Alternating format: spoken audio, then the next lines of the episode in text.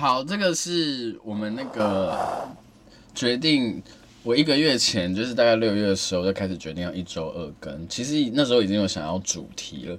其实这个主题很简单，其实就是我觉得我的听众还有我的粉丝们，好像很喜欢听我科普，嗯，是吗？我觉得是啊，对，然后这个所以就开启了一个问世小教室的单元，然后前几期应该都会是占星系列，然后这这些集数不会太长，嗯，可能一集顶多五到十分钟，我的预设是这样了。五分钟会不会太逼你啊？我不知道啊，可是我觉得，哎、欸，老实说，我觉得这一集找你，就是这个系列找你来，对我来讲，虽然我一开始不是因为这个原因而找你来，可是后来想一想，突然觉得，哎、欸。好好好，刚好哦，因为我是一个在星盘里面群星九宫的人，呀，泽泽是在星盘里面群星三宫的人，就是你对角线嘛。对，然后三宫跟九宫其实都是跟学习有关的宫位。哎，你的三宫是都是水瓶吗？不是，那呃水我是水星摩羯，所以你的水瓶在哪里？四宫？没有三宫，啊，水瓶拉西德还是三宫？所以我的太阳。金星跟木星都是三宫水平，所以如果我们俩合盘，我的九宫群星就会跑到你的三宫，你的三宫群星就会跑到我的九宫。嘿，是这样子。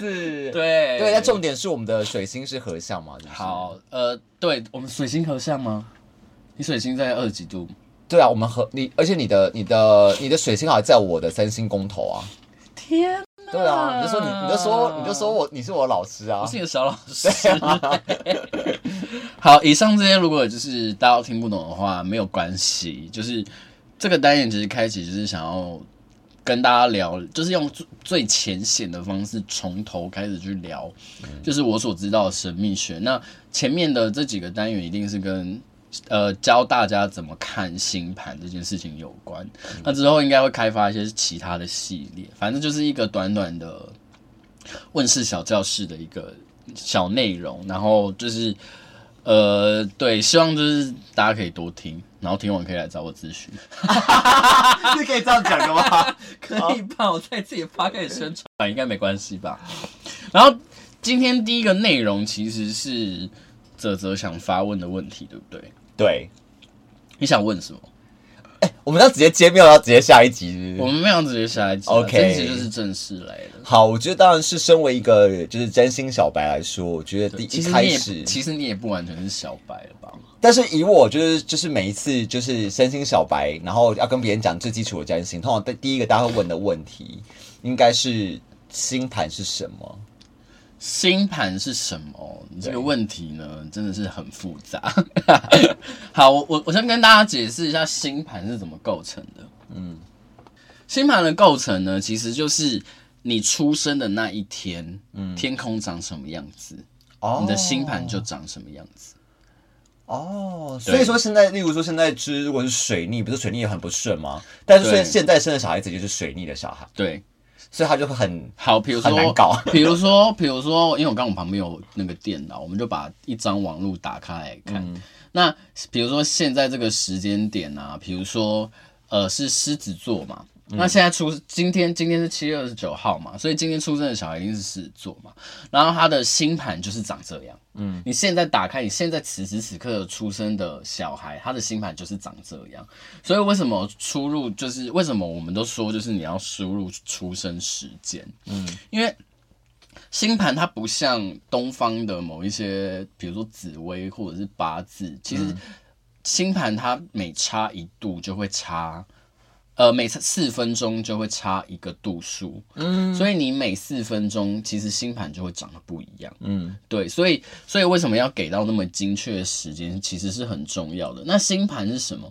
其实星盘星盘会看到什么东西？其实星盘一整张打开来，它什么东西都会看到，嗯，就是包括像是 你的，因为我们我们就是说星盘组成的东西，呃，有很多种嘛，对，然后。嗯其实他会看到的部分，像是你的出生星盘这件事情，他会看到的就是你的人生的整个格局。嗯，比如说你是走在正道上的，你是走在，嗯，你是想问这个吗？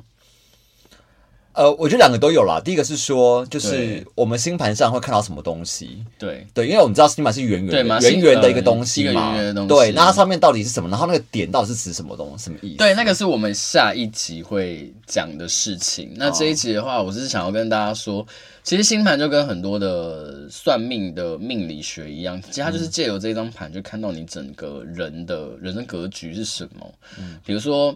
像星盘里面有一个，每个人都有太阳，每个人都有月亮，每个人都有属于自己的上升星座。上升星座延伸出来就会延伸到命主星，所以每一个人其实每一张盘都是独一无二的。嗯，包括像是双胞胎，嗯，他出生时间前后可能至少也会差四分钟。嗯，那差四分钟，它就会可能会造成蛮大的差异。嗯，所以对，而且为什么即使是双胞胎星盘长一样？呃，人生的格局跟机遇会不同，因为人是有自由意志的。嗯，其实我们都会这样去跟他大家说，就是星盘有点像是你的 Google Map。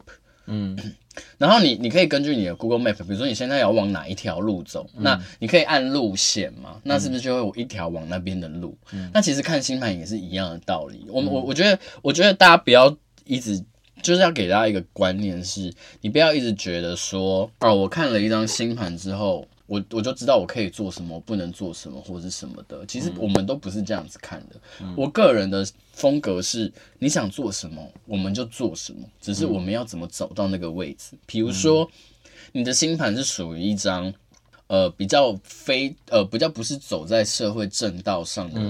嗯的的一一张图，可是你想要做很主流的职业，嗯，那一定有一个方法可以让你做很主流职业，但是是用很非主流的方式，嗯，所以我们其实是在帮助大家。我们占星师的目的为什么要看盘？其实的目的是在帮助大家完成你想要完成的路，嗯，而不是去告诉你说你可以走哪些路。我觉得人。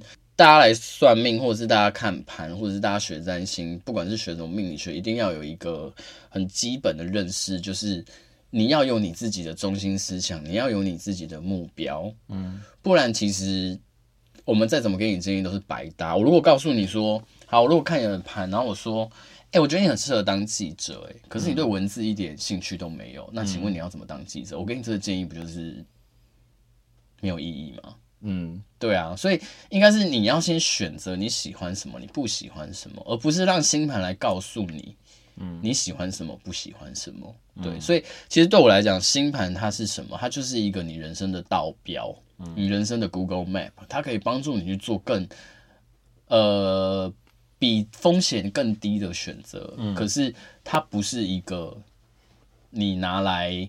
嗯、呃，就是你什么都不管，然后你靠它来过你的人生这件事情，就是我最讨厌人家就跟我说什么哦，因为我的星盘里面有这样的格局，所以我这个人就是天生怎样怎样怎样。那你就去跟这个东这个你觉得的负面的东西相处，因为你现在既然已经看到这件事情，那你就要去修正，嗯，而不是而不是当做是一个你不负责任的理由。我希望大家都有这个概念啦，都第一集变好像在说教。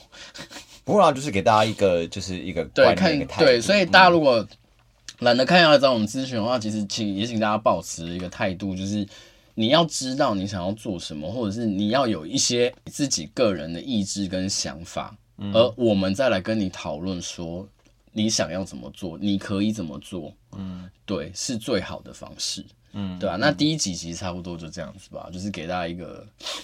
就是占星的小小心理建设，对，就知道星盘之外，也大概也可以知道如何用怎样的心态接触占星会比较好吧？对，对啊，班奇好严肃哦，没有啊，很通论哦。科普科普系列是不是就会变成这样？可是就十分钟就结束，对啊，差不多了啦。那我们就下一期见，再见，拜拜，拜拜。